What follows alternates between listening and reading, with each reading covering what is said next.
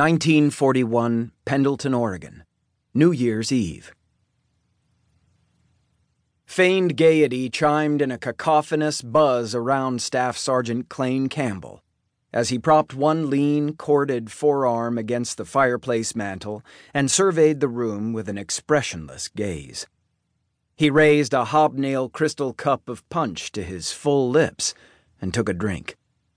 The urge to spit out the syrupy concoction as it assaulted his taste buds nearly overtook him.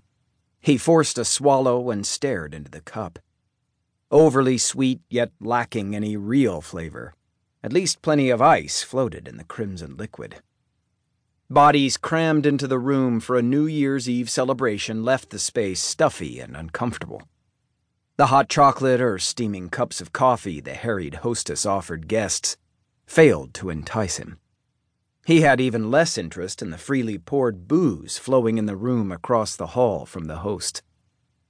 The idea of picking up one of the colorful Christmas themed magazines on a nearby table and waving it around to stir the air entered his mind. But he ignored it.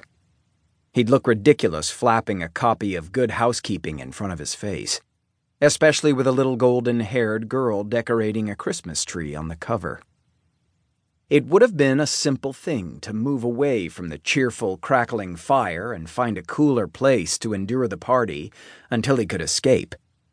However, the corner where he stood gave him a vantage point from behind the drying branches of a Christmas tree to scrutinize everyone who entered the room. Klayne wasn't sure how he'd allowed a group of his comrades to talk him into coming. He much preferred spending time alone. Tonight, though, he hadn't wanted to be stuck with only his dark thoughts for company. When a handful of fellow members of the 17th Bombardment Group invited him to join them, he grabbed his cap and went along. Now, he wondered if he'd be better off back at their barracks where he could lose himself in a book. The novel he'd been reading, The Keys of the Kingdom by A.J. Cronin, about an unconventional Scottish Catholic priest struggling to establish a mission in China, had been quite engrossing. His mind played over the plot as his piercing blue eyes flickered across the guests. Perhaps his maudlin musings were preferable to this crowd. It wasn't hard to see the majority of those in attendance were pretending to be happy and in a celebratory mood. In truth, the majority of the country floundered in a sea of grief and devastation. Three weeks earlier, Japan had bombed Pearl Harbor, wreaking destruction and shocking a nation that had clung to peace instead of chasing war.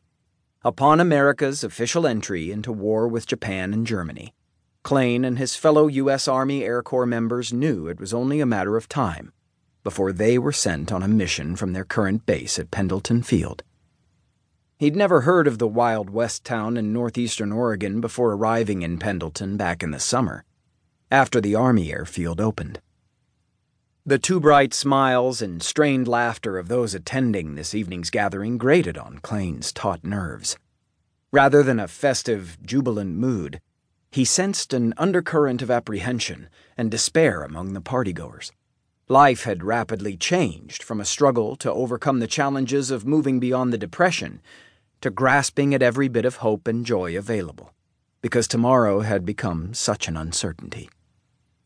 Notes tinkled from the piano in the opposite corner of the room, and a dozen people belted out popular tunes mixed with Christmas carols. Klayne had spent Christmas Day flying with a patrol along the west coast, watching for signs of a Japanese attack. He'd only returned to Pendleton that afternoon.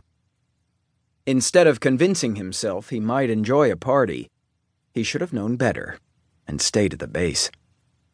A barely restrained cringe accompanied his next sip of punch. He held a bit of ice against the roof of his mouth and listened as the singers did a fair job of harmonizing on O Come All Ye Faithful. The scent of bayberry from the candles burning on the mantel beside him might have made him nostalgic, if he owned any pleasant holiday memories. He inhaled a bouquet of perfume from the women in the room tainted by the underlying odor of alcohol. The aroma of food wafted to him as the hostess maneuvered through the room with a tray of meat filled hand pies still steaming from the oven. Klayne was starving, but he didn't move from his hiding spot by the Christmas tree. He didn't belong at this party. He didn't belong anywhere.